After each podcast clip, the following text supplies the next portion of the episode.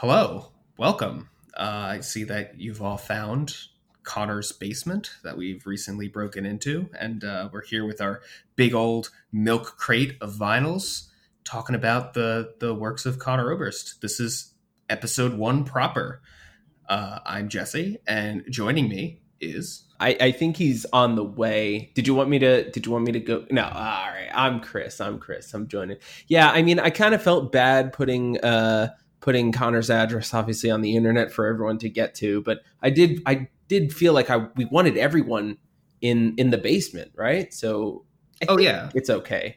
I mean, once you bash in like that rain window uh, down down on the side of the house, everyone can just crawl in. It becomes public property at that point. Oh yeah, as soon as like the outside and the inside, there's that gray area. Like it's just free reign. ultimately that's how we ended up here. We saw a window open and then i think with squatters rights we just laid stake to the property. We really should have looked into Omaha's uh, squatters' rights laws before we did this, but oh well, you live and learn, right? yeah well we all make mistakes and uh, ours are just going to be on the internet. Some things you say you can't take back. So just be glad you. Oh fuck! I fucked up the lyrics. I'm not a real okay. Conor fan. yeah I've been outed. Well, i'm gonna have to all right guys so uh, we're we're starting a new search for a, a, a new co-caster. Uh, so just comment your favorite Bright Eyes lyric and PayPal me a hundred dollars for your chance to be considered. Yeah, I mean, unfortunately, since I'm contractually obligated to continue working in Conor's basement um, and not get arrested from the Omaha uh, squatters' uh, rights police, I, I have to help with the search. So just uh, make sure you send your uh, thirty dollar application fee to my PayPal account. We're running a racket. That's that's what this is. This is a podcast, but it's actually a front for our money laundering scheme. We couldn't have picked a better demographic of people to swindle money from. What are we going to be talking about today? I mean, although I'm sure the title will we haven't come up with one yet for this episode, but I'm sure it'll give it away. But for for the folks, what are we going to be talking about today? Oh, well, we are going to be talking about a very, very special set of songs. Um, we are going to be talking about the four songs that are present on the Mariana Trench EP. And these four songs are the first songs in nine years since Bright Eyes officially stated that they're not going to do anything anymore. That, that that's it. That People's Key was it. That was the last Bright Eyes thing we're going to get. And lo and behold, we got Persona non grata. Yeah, a, a party that both Nate and Conor were at. You know, I'm sure people have, have read the interview, but they decided that they wanted to get the band back together. Nate and Conor run into the bathroom, call Mike on the phone. He's like, hell yeah. And then all of a sudden, here we are, however long later, uh, finally getting music. And we're less than a month away from the actual album release date, too. That's it, that's usually how those things go, I guess. Like Calling, a bunch- calling people from a bathroom Yeah. to tell the band's getting back together. I mean, that's how I imagined all creative endeavors start. Like, like I think we get like, why don't we just make the head headcanon that we decided that uh, we were going to do this podcast, uh, we went into a bathroom together, went into separate stalls, and called each other, and then had a lengthy discussion um, about the power of myth. uh, we're friends. Uh, so down down in the weeds, uh, where the world once was, that's the name of of the album, and uh, Mariana Trench EP, I guess, because usually you know Bright Eyes has come out with an EP before each of their records. Although this one is kind of different because it's four songs on the record, so it's less of a traditional EP where you would have where it's an, literally an extended play where you have one song from your your LP and then a couple of songs maybe that were left on the cutting room floor or that are thematically in the same area.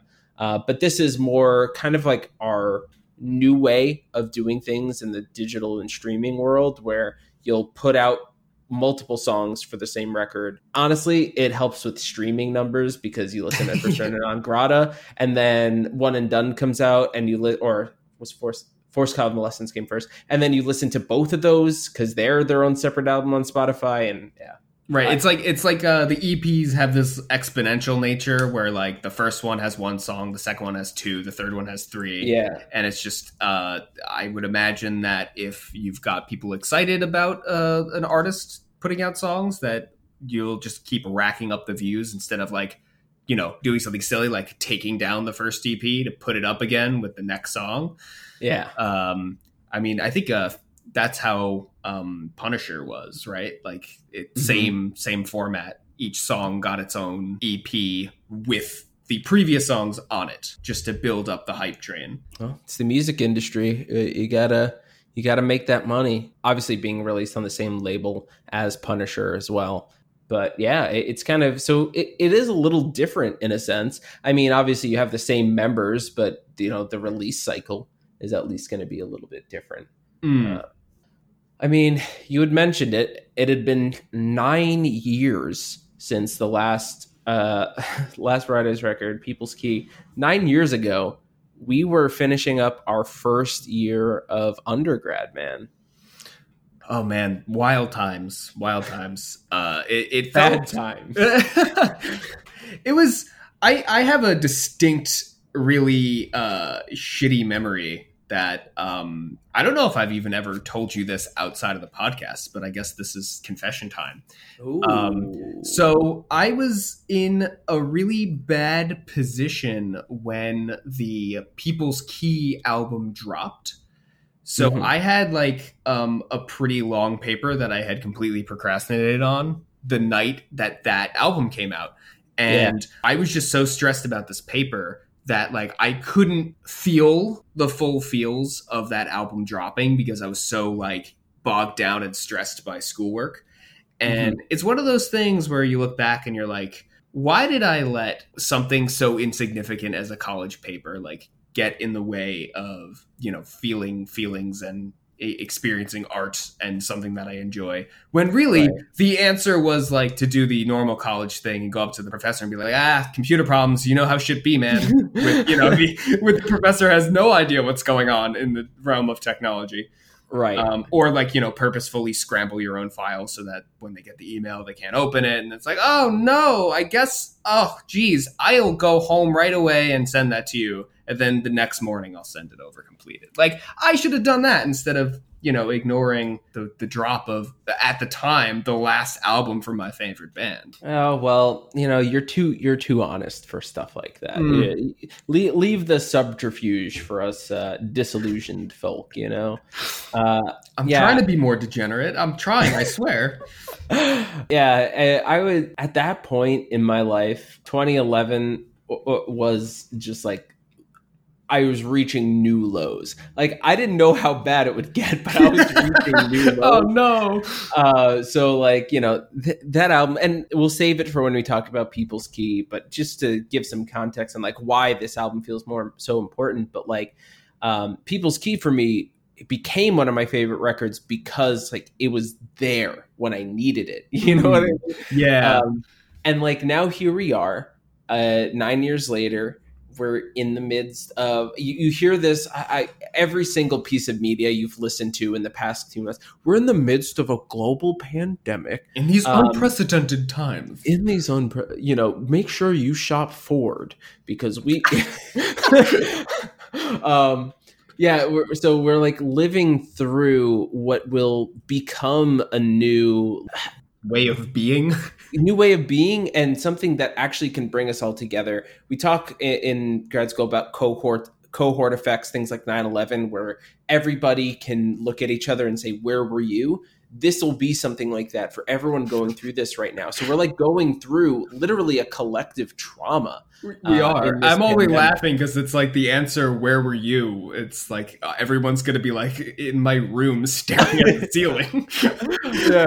I mean this I mean this is literally stuff we're going to be talking to our like kids, grandkids about. But then again, like here we we have this Bright Eyes record that we can connect to, which is why I think so many of us listen to them. But at the same time, no one could have predicted this when the announcement first came out in the beginning of the year. right, and I mean, like it. it what we made plans to see Bright Eyes. Yep. And it's like we oh Yeah, we uh, are still the sweet tickets. babies. Yeah, we, we, I guess we technically still own the tickets, but You do.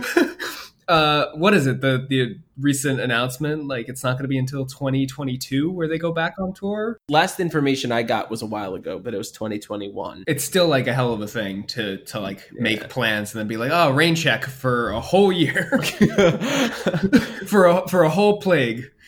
Well, of this album hype that started in January, I mean, I was talking to anybody who will listen, and even those who wouldn't. Like, you don't understand. like, I've loved this band for so long; it's been nine years. Uh, it, it- but at the same time, you know, we have been fed music. Obviously, Conor didn't stop making music. He's collaborated with other with the members of Bright Eyes. Uh, but there's something different, right, about a Bright Eyes album because it has all of those different pieces. The Holy Trinity is back together again. Right, exactly. Uh, and and the first of those songs was Persona non grata. Yeah, I mean, I feel bad because I feel like I'm kind of stealing the words out of your mouth because I think the first thing that that you said that we kind of agreed on was that this was a super strong way to break that nine year silence. Then the first Bright Eyes album that we get is perhaps the most fevers and mirrors thing we had heard in a really long time. Um, I don't know if you if you still agree with me and you want to uh, build on that. Yeah, a- absolutely. When I was writing notes, that was I, uh, the first thing I think that we even said to each other when we listened to it was how reminiscent it was.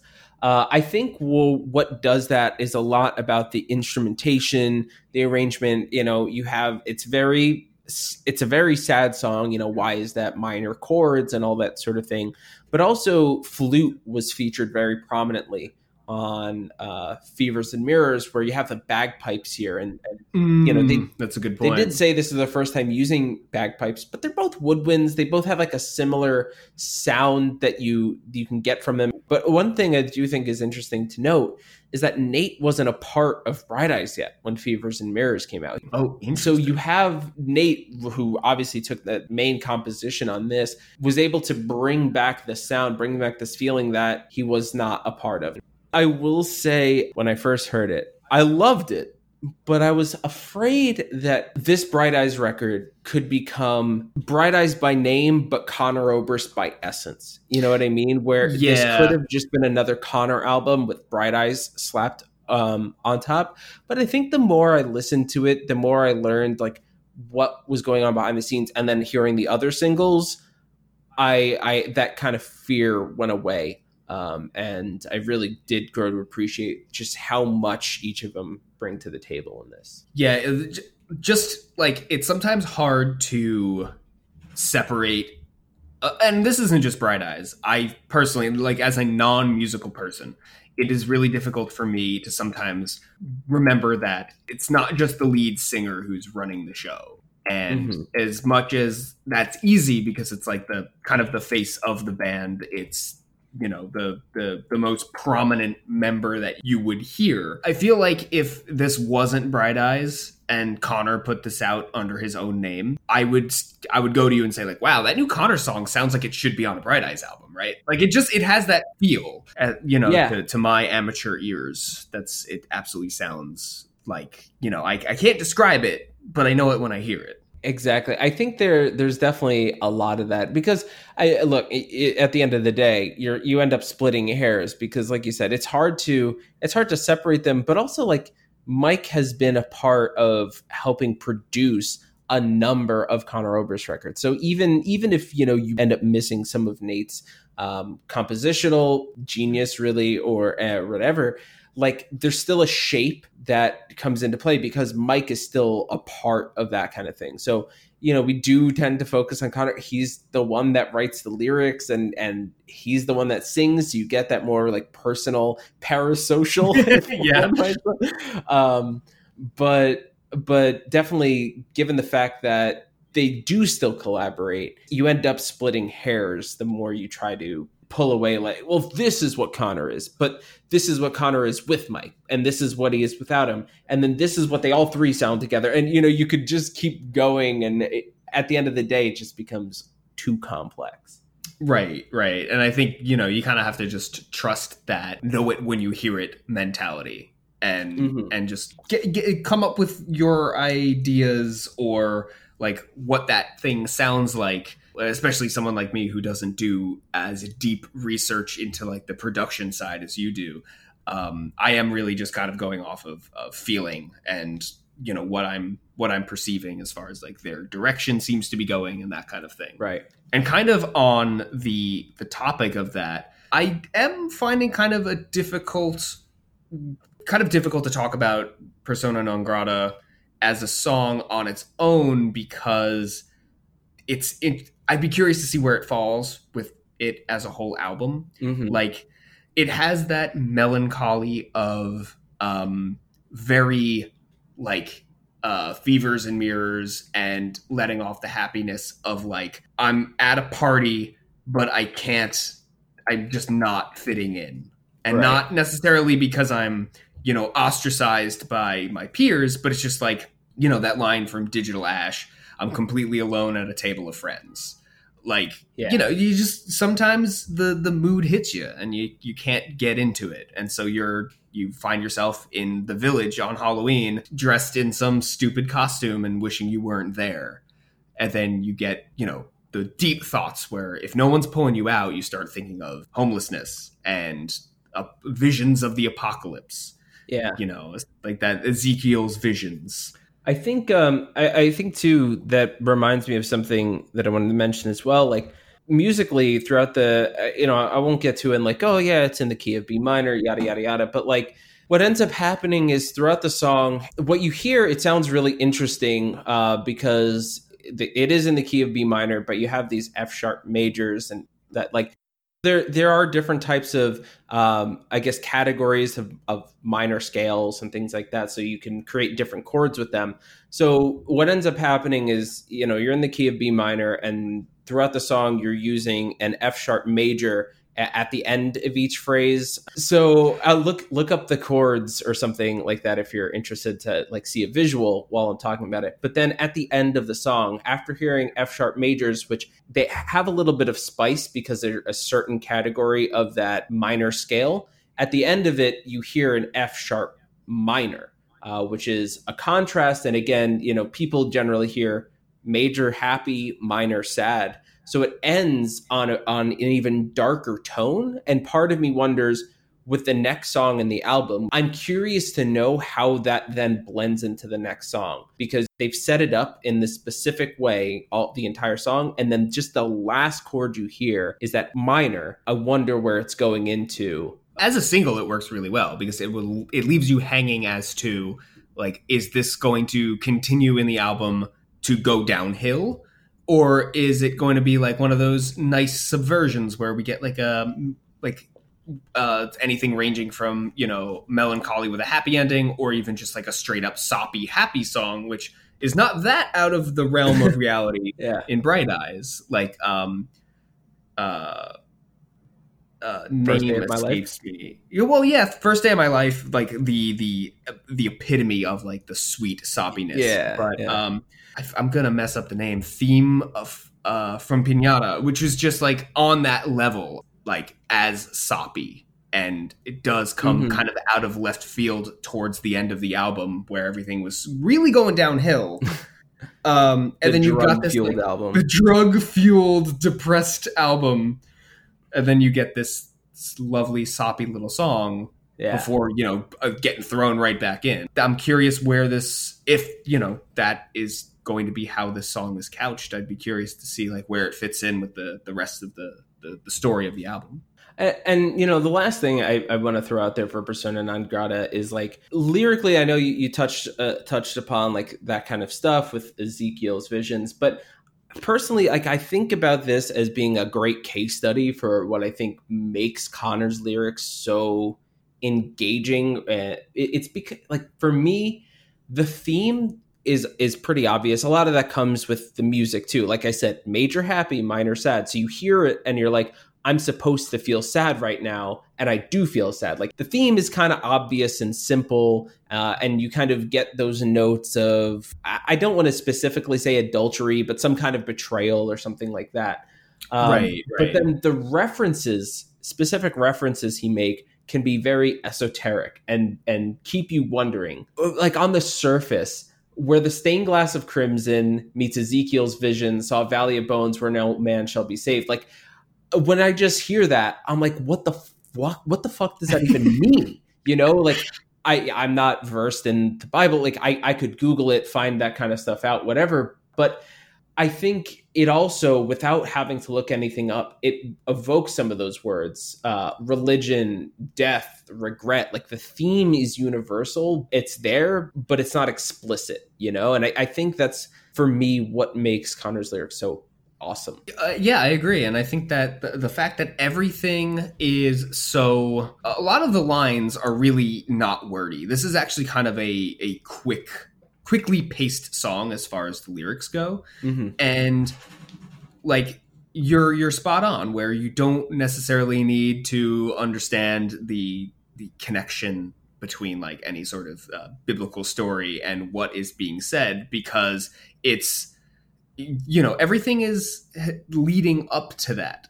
And i think that's kind of uh, in the song at least where like shit hits the fan as far as the tension of the song you start with like something kind of like oh i'm bummed at a halloween party. And then slowly yet quickly it builds to that that very apocalyptic imagery like a Mhm. valley of bones. And then right from there it goes to that talking about reconciliation with somebody. And it's like oh even if even if you really don't want to dig too deep into it like the, the fact that they're juxtaposed right there tells you like there's something not right with this relationship Right. um, and i'm curious to see how that or if that is explored further in the album Yeah, I mean, as as they did mention, um, I think Conor said in an interview, like this was going to be more personal than it was like political or Hmm. anything like that. And you know, so I, I think we're definitely getting more of that classic Conor, just like you know, whether the stories are biographical or otherwise, because we know that he's. Symbolism and allegory to reach your goals, as as the fake interview on uh, Fevers and Mirrors tells us. yeah Um, so you know, I, I also maybe just a, a good um, kind of note to make is I, I I do a few times mention like Conor, Conor, Conor, but you could just replace that with the protagonist of the story or whatever. yeah Uh, I I think it's an easy shorthand. He's because he's the author and they come from a personal place, uh, whether it's him or someone else in the story. we'll often like you said just sub out the, like the the speaker of the song to conor just because it's easy but i think unless we're gonna actually bring up you know like he said in an interview or something where there's concrete evidence and not just us you know sticking our noses into somebody's private life uh, just assume that when we're talking about conor in regards to somebody in a song that we're talking about like that the speaker of the song Yeah, it's just yeah. really a mouthful when you have to keep saying, "Well, the speaker, the speaker, the speaker of the Yeah. song." Whereas Conor's just it's more fun to say, and it, it helps build that parasocial relationship we have with him, and we'll get him on the show eventually. But Of course, yeah, because we're blowing up already. Oh, without a we're doing numbers. Well, I do think that this is actually a funny uh, segue, maybe into Forced Convalescence, because throughout the Mm, yeah. entirety of this, I do, I do think it it has a lot to do with Conor, uh, just given uh, the cyst, uh, cyst in his brain from a few years ago that was so it was public and it was very much featured in his solo work that was coming out on the time. So it's not a stretch to say, uh, stretch to say that it could be related to to that. Um, Mhm. But yeah, I think that's that's a fun segue into maybe uh, talking about forced convalescence, huh? Yeah, uh, that- that's a good one. I kind of also want to say like what what kind of struck me as interesting, unless there's something about the the the man Conor Oberst that there's a discrepancy in the song that I don't know whether is um, supposed to like. We had talked about this uh, off recording about how there might be some elements of parallel universes or like alternate timelines going on in the album because there is references to like his children And Mhm. to my knowledge, he doesn't have kids. Conor Oberst doesn't have kids. But in the song, Conor, the character, uh, there's references to to kids. Mhm. It it feels like if we're gonna follow the track of this being a more personal album, that maybe we're gonna explore possibility in the literal sense. Like maybe we're gonna get songs about like uh, it wouldn't be the first time where Conor explores like a possibility that isn't.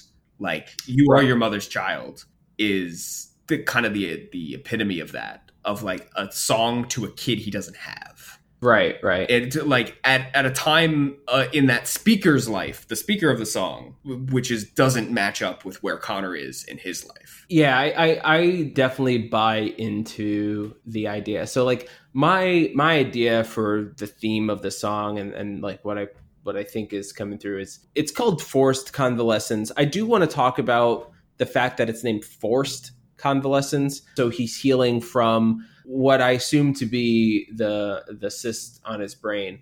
And for me i think he's focusing on maybe like how he kept himself entertained, what thoughts went were going through Mm. his mind, um, those kinds of things, those kinds of like daydreams, and what is, what does the future hold uh, once he heals, and and those sorts of things. But I do also think maybe daydreaming and thinking about this idea of the multiverse, which he explicitly does say in the song, it kind of could lead credence to lend credence rather uh, to the idea that there are multiple different realities happening at once and maybe in one of them he's the, he's his desolate self and others he has kids so he's ha- leading just like kind of a a boring regular life and and those kinds of things and having to sort of contend with the banality of existence of taxes and uh and housework. Some shit we won't have to deal with for a good decade or so i guess.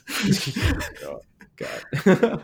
We, can, we can cut that if we if we want to keep the image of us being like in our fuckable young 20s if if you we can cut this too if that's too unpalatable no, honestly, uh, I I figured we would just get even dirtier and grittier into our our lives. So yeah it's only a matter of time before like we're sharing we're oversharing our, our Yeah. like personal lives yeah, um forced convalescence also it it has and again amateur like no musical experience or talent um it has a very upbeat feel to it and despite Yeah. the, if you took away the lyrics i don't know if you would guess the depth to which there is that sort of either identity crisis or like I don't know, like what happens in a in a midlife crisis? What happens when you ca- uh, catastrophize your 40th birthday? Is it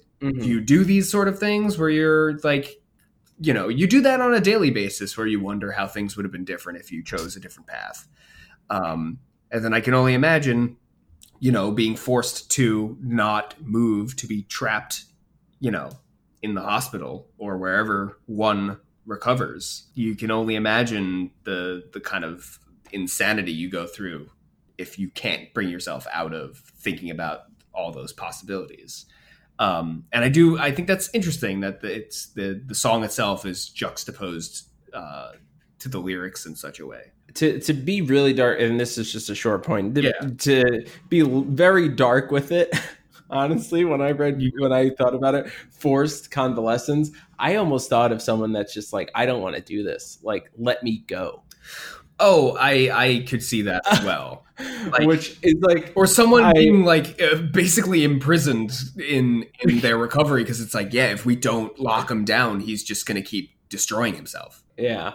Which you know in a in a in a later song that we're going to get to is uh, also kind of a theme. There was a line in uh, Mariana Trench that had that feel to me, but we'll get there. We'll get there. I'm not, I'm not We'll going to get jump the gun. Yeah, I uh, other lyrics I think for this that really kind of stuck out to me. I mean, I, I mean, just overall, again, I think a lot of it has to do eh, for me, you know, and, and the way I perceive this is that idea of, of parallel universes and what it what does the Conor in Dimension six thirty one see versus this one.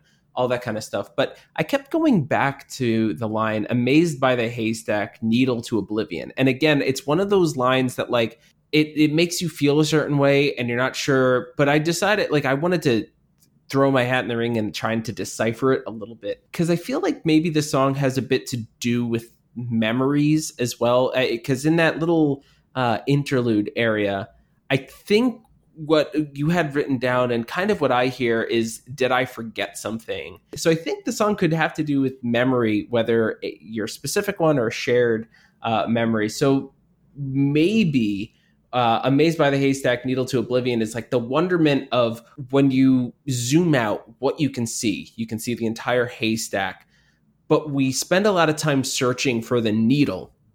And once you find the needle, you can't see anything else. You know, you can't see the forest from the trees.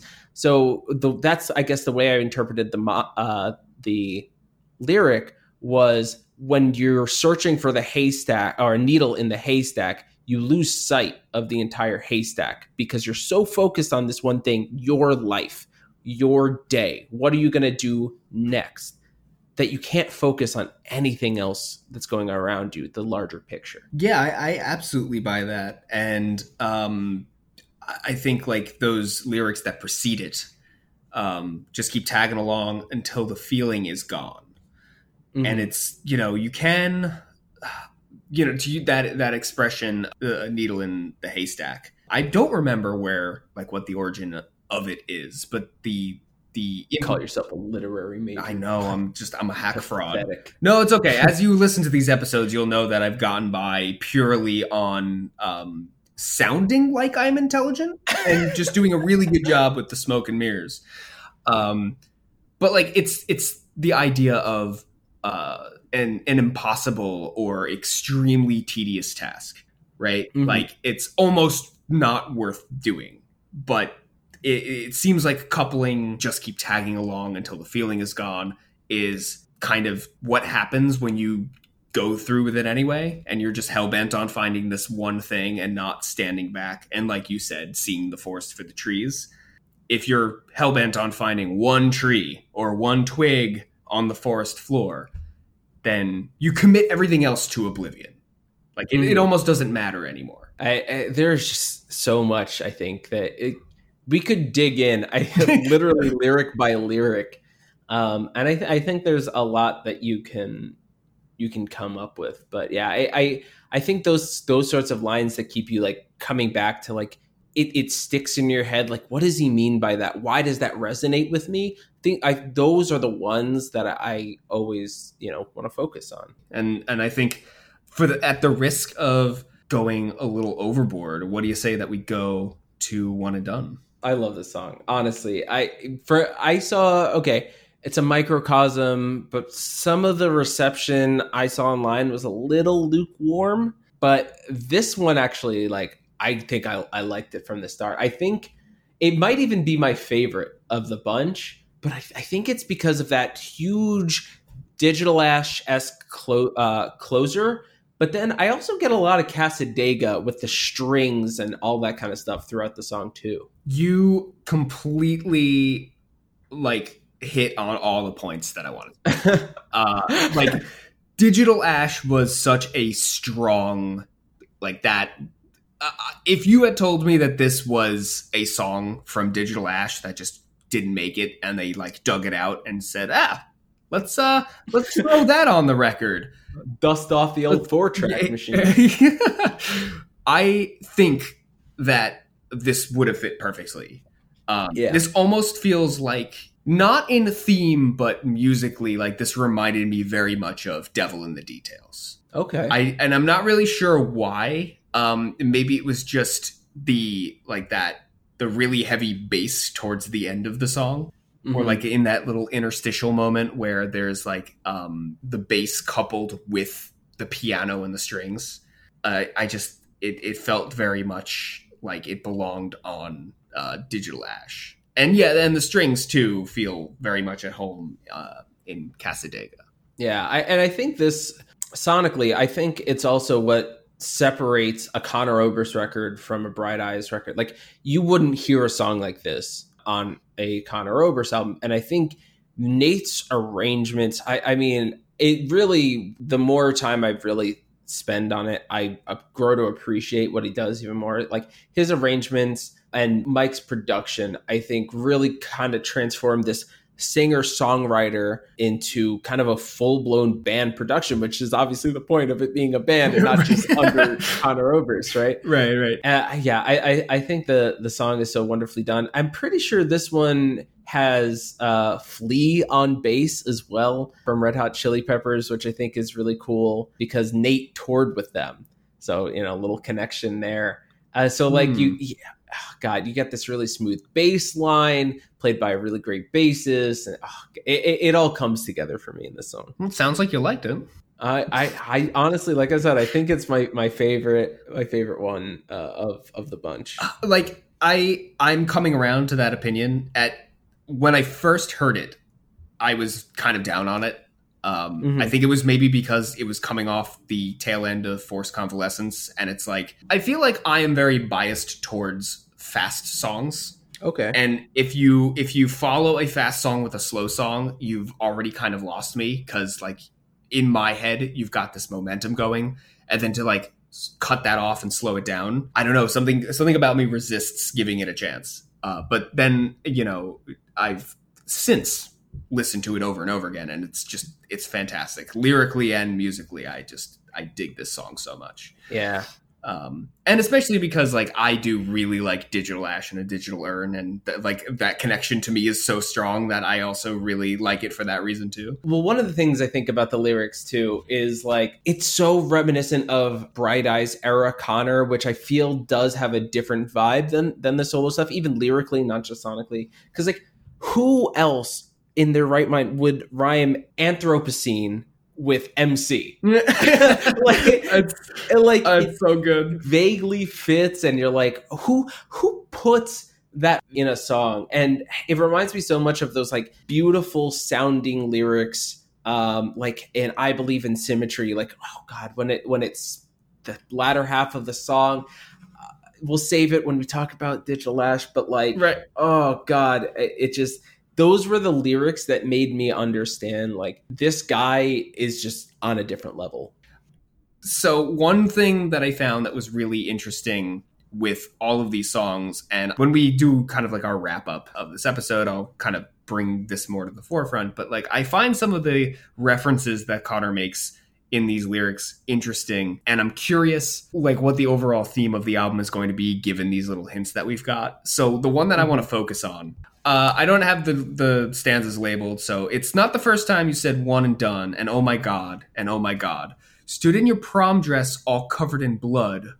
What you sacrificed will never be enough. And so Prom Dress All Covered in Blood is a reference to Carrie, I believe. Okay. Um, and it's a book by Stephen King about girl with like latent psychic abilities made into a famous movie. And then well, let's keep a pin in the whole like what you sacrifice will never be enough. So I'm curious, like what this you're invoking this girl who is bullied uh, in the film. Like she gets her first period, she gets mocked for it, and then they kind of set her up at prom to like kind of be a center of attention, and then they douse her in pig's blood, and then she absolutely oh. loses her mind after that, and mm-hmm. uh, then starts using her psychic powers. I don't know, like it's an interesting thing to bring up, and I'm curious. Like, is it just are we supposed to look at that as like woman being destructive and emotional, and that's the connection we're supposed to see? Like this one and done is it supposed to be like a bad relationship turned sour? Is that what the oh my god is about? Is that what the sacrifice is? I don't know. I just think it's a curious uh, image and a curious reference to bring into the song. I, I definitely think uh, hopefully a lot of those answers do get or questions get answers with the whole album when it comes out. Yeah i mean thematically i i felt like it it mirrored some on approximate sunlight mm. uh, actually with confusion and anxiety yeah. and grief and those sorts of things. Uh, I actually I highlighted the prom dress line. I didn't uh, make the Carrie connection, um, but I kind of thought it was like um, the quinceanera line. Uh, oh it, yeah, the, your, it, the quinceanera dress she bought was unstitched with bullets. those that sort of thing too. So obviously, I do think you're correct with Carrie. Like just hearing the way you explained it Mm. makes a lot of sense. But it wouldn't also surprise me if that's also being used as a vehicle for this kind of like such opulence, you know, prom, a quinceanera, such misery, and bringing in those two kind of competing uh, feelings, uh, or you right. know, or one- or how like a good magical moment is ruined through violence right. like yeah, i'm sure that yeah. the girl at who's celebrating her quinceanera is not in, responsible for her fate that was definitely Right, the, yeah, the machinations of you know other people um Mhm. so uh, maybe there's also the idea of an innocent bystander and so instead of like the the girl being shot to death it's a girl who exacts her revenge um, right. Yeah. I'm curious that yeah, I just again, like you said, there's so many ways that you can like just tear apart these lyrics. I'm curious to see what other people come up with and whether they think we're like, no, this is absolutely wrong. You're like dumb. You're stupid. Like, cool. Like, what's your idea? Like, Right, I want right. to hear. Like, I totally agree. Give me something. Like, I'm. I so want to know. I so want to learn those sorts of things. But yeah, it, it's definitely with any text, with any so any all art, right? Art is subjective, and we know this, and like it gets repeated in your freshman level classes and all that kind of Yeah. stuff. And, yeah, yeah. um but yeah it's it's always cool to see the different theories i i it would be really awesome if someone has a completely wild out there idea about it because at the end of the day it's just as valid uh, of an opinion as long as you've got some kind of argument to back it up Yeah, I think um and and we can we can sort of uh do this off uh off recording, but it would be fun to like maybe find a place like Reddit or something and and start a conversation. And I don't know how many Yeah. people um, are one listening to this right now, and two of those people listening right now uh, have Reddit accounts and want to talk to us. i have a feeling a lot of people have reddit accounts these days I'm sure. I mean, I have one. I probably should dust off for the sake of like fan interaction. You know, all you, all you basement All our- dwellers out there, all our fans all our uh, fan, my mom uh you yeah, us, uh, us, the two people running it. hopefully my kid no i'm not, I'm not a fan of this podcast I'm Oh, just- you actually disliked it on Facebook. Quite Yeah. did that. We've got one more. Really, what I think was supposed to be the lead single, like the real, uh, the real single. Like this felt like something that would kill on the radio, which is why I think this is the one that went on Colbert when they played it. Oh yeah, and and I think like this is purely anecdotal, but like the the indie radio station that I listen to uh, in the car, and then the uh, alternative radio station, both of them I've heard play this song quite a lot, and Yeah. not as much the other ones. I think like I've heard radio stations play Persona non grata just because they get to like lead in with, oh well, this is the first Bright Eye single since Mhm. uh, 2011 and then they kind of just you know it's a very rare occurrence and then they go back to playing the lana del rey cover of doing time for the billionth time again. so uh, what are what are your thoughts what are what are the first things that jumped out at you when you uh listened to this one Well, although Conor did say, and I mentioned it before, like this album isn't really a political statement. You know, we don't have a "When the President Talks to God" type of song. I think Hmm. this is obviously a very uh, like almost like an indictment of where we're at socially, culturally. Obviously, mainly from a U.S. point of view, uh, because that's where we are and where he is. I think that's where a lot of it comes in. I could probably go on a roll here too. It just like I, I have a feeling you're going to make mention of this lyric too, um, with string of happy accidents, and I asked for it. I think it kind of actually sets a tone for a, a sen- sort of a shame of fatalism. I can't change anything. Whatever happens, happens. I'm not going to worry about it. And then later, he kind of no. He said, "I was a coward." I'm ready for the war. And I feel like those two things play into each other. Like, I was resigned to just who cares nihilism, fatalism. I know I'm mixing different philosophies there into I was a coward. I'm I'm I'm gonna stand up now. There is something worth fighting for. the tie-in that I wanted to make when we were discussing uh, forced convalescence, like in that stanza, uh, the, the next one, um, which is definitely like uh, it, it it definitely supports your idea of the the shame of having that fatalist or learned helpless mentality towards Yeah. living.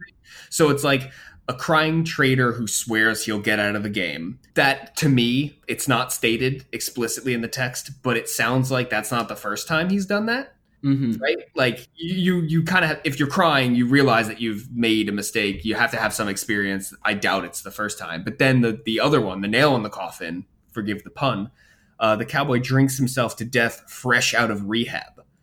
And it's like Yeah. is he talking like is this another conor? Is this like if forced convalescence wasn't a song and nobody was you know strapping him down to the bed and making sure he doesn't you know go crazy and again conor the the character not conor the man is he talking about himself too? Like i think all of us have to some extent some destructive quality that is checked by community right? Like there are people around you hopefully in theory that will recognize you doing shitty things and, and tell you or force you to stop doing shitty things and make you a better person. Um and we do sadly live oh god how political do we want to get here are, are As- we is this are as we political as we want, man. It's our show. yeah, this is our show. I mean, we do live in a in a country and society where like You live in a society. we live in a society here. Individualism is just kind of destroying us. yes. Like this uh-huh. no, we live in community. We there's no such thing as doing something on your own. That's Right. a myth and it's killing us. Real quick about how political we want to get. Uh, Yeah. Conor was a part of Desaparecidos. Right. So, just I'm just we don't- there's not too much we can hide behind. literally has a song called "The Left Is Right." So Yeah, I- um, but we're I- like- beating around the world's smallest bush.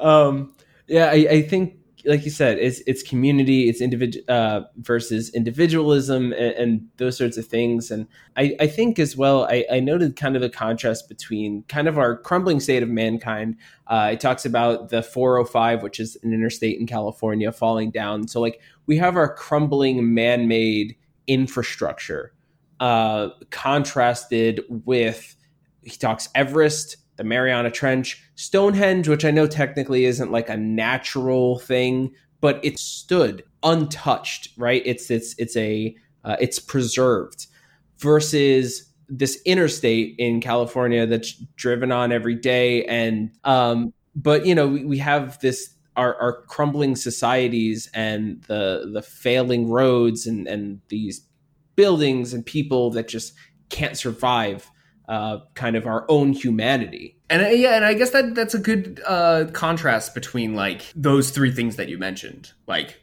technically the highest place in the world, technically the lowest place in the world, Mm-hmm. which will continue to be there. This ancient structure, which will continue to be there, but you know the thing that we actually use and we need to to be is you know going to shit. Yeah. um, and and I think the the line that this uh, that Stonehenge is mentioned, like look long at that Stonehenge, look quick, is it something you missed?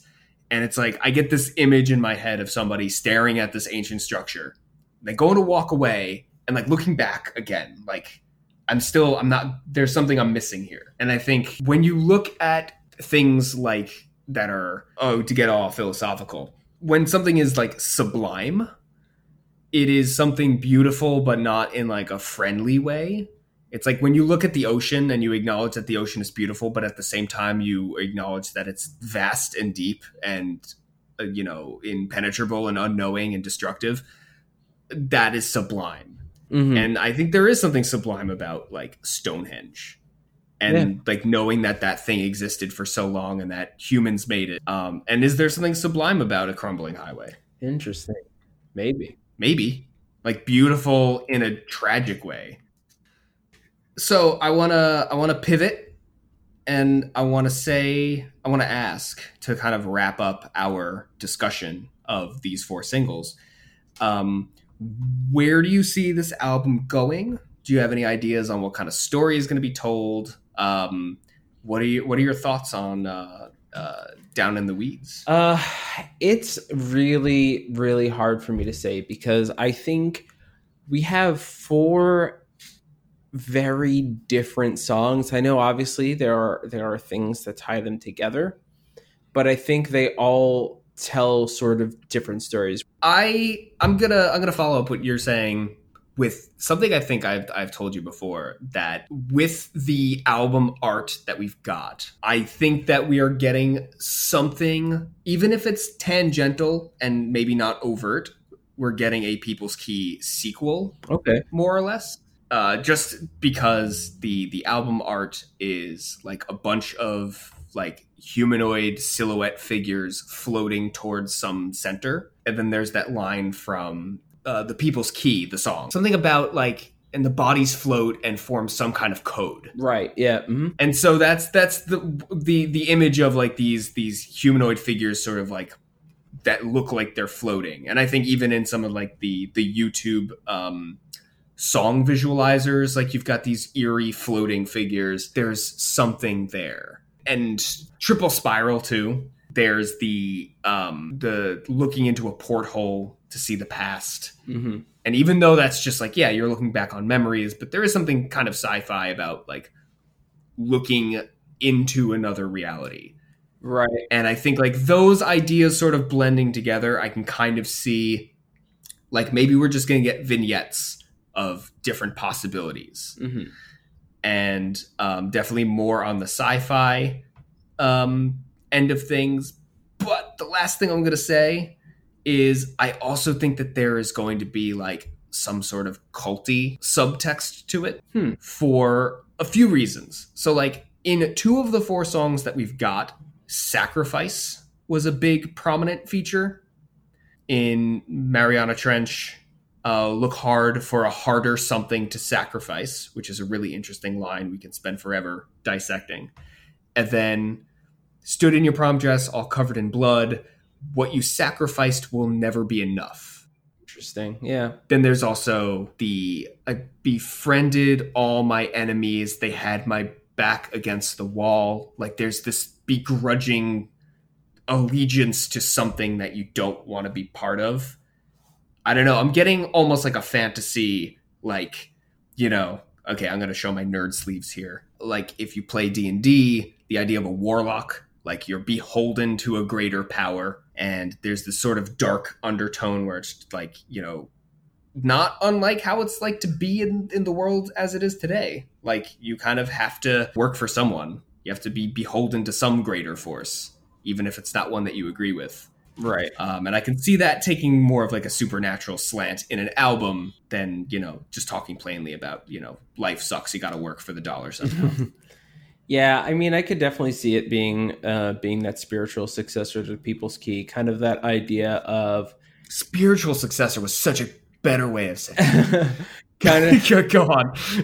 kind of like the the individual within the community, within the the larger scope of what humanity is, both both in the physical and I'm going to use the word spiritual again because it fits, but both in the physical and the spiritual. So like, you know, cuz there was we know Conor is a religious, you know, but he clearly draws a lot of uh, inspiration in People's Key from Rastafari um, Mm, teaching, yeah. like the, and and that kind of like sort of this like I and I um, that we are individuals, but at the end of the day, you know, we are also uh, united under the sort of personhood of of humanity as well. I, we could definitely definitely see it being uh, on that kind of in that camp uh, for sure. and I don't I don't think it's too much of a stretch either considering like I personally as much as I as I think like we're going to go to town on Fevers and Mirrors I am really eager to talk about Cassadaga because there is just so much like occult imagery and he borrows so much from uh, William Butler Yeats who if anybody is familiar with with that man uh, I will have some shit to say about dear old WB Yeats when we get to uh, Cassadaga, but I, I don't think it's it's too out of the realm of expectation that we're going to get some occulty if not culty imagery in this coming album. Well, I think speaking of, you know, when you get to Cassadaga, that might be a good time to mention kind of like where we're where we're headed. Uh, because mm, after yes. after this,